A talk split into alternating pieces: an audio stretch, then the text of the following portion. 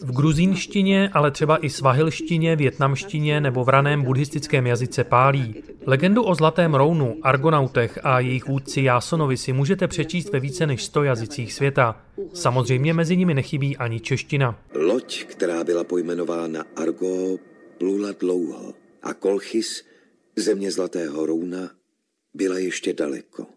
Dřevěná veslice, na ní 50 odvážných vojáků a nebezpečná cesta po moři z dnešního Řecka přes celé Černé moře až na západní pobřeží někdejší Kolchidy, dnešní Gruzie. A tam ještě ukořistit nejen legendární kůži ze Zlatého Berana, neboli Zlaté rouno, ale i krásnou princeznu Médeu.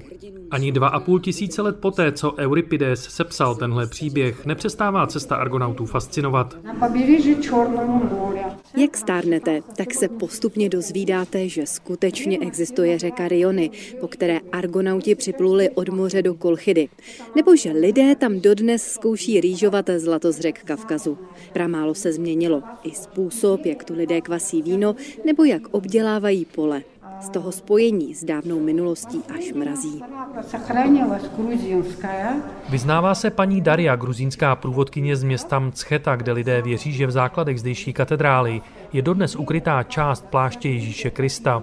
Příběh o Jásonovi ale bezhlavě neoslavuje starořecké bohy. Naopak poukazuje na jejich náladovost, škodolibost a sem tam i úplatnost. A podobné je to i s vůdcem Argonautů, neporazitelným Jásonem. On i jeho vysněná média se v závěru příběhu stanou mstivými soupeři. Láska vyprchá a pro pomstu dokonce obětují vlastní děti.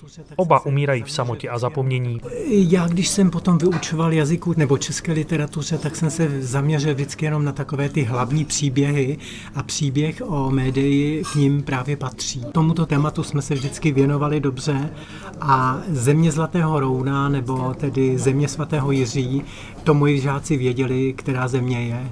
Je zajímavé, že my jako čtenáři Jásonovi i médii držíme palce a přitom oni nejednají morálně, protože média zradí svoji rodinu, zradí svoji zemi a Jáson v podstatě se dopustí krádeže.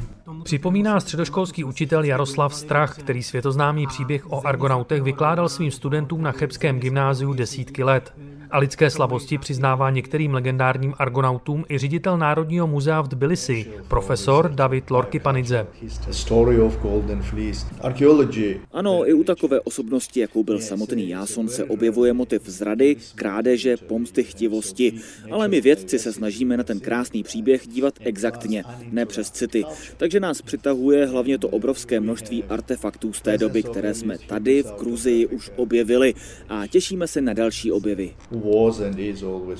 Literárně je Jasonovo putování proskoumáno dokonale. Porovnáním starých zeměpisných názvů z někdejší Perzie, Kolchidy nebo Řecka je jasné, že vojensko-námořnická družina Argonautů skutečně cestu vykonala. Historiky ale pořád zrušují nové a nové objevy, které se vztahují do časů, kdy vesla Argonautů čeřila hladinu Černého moře.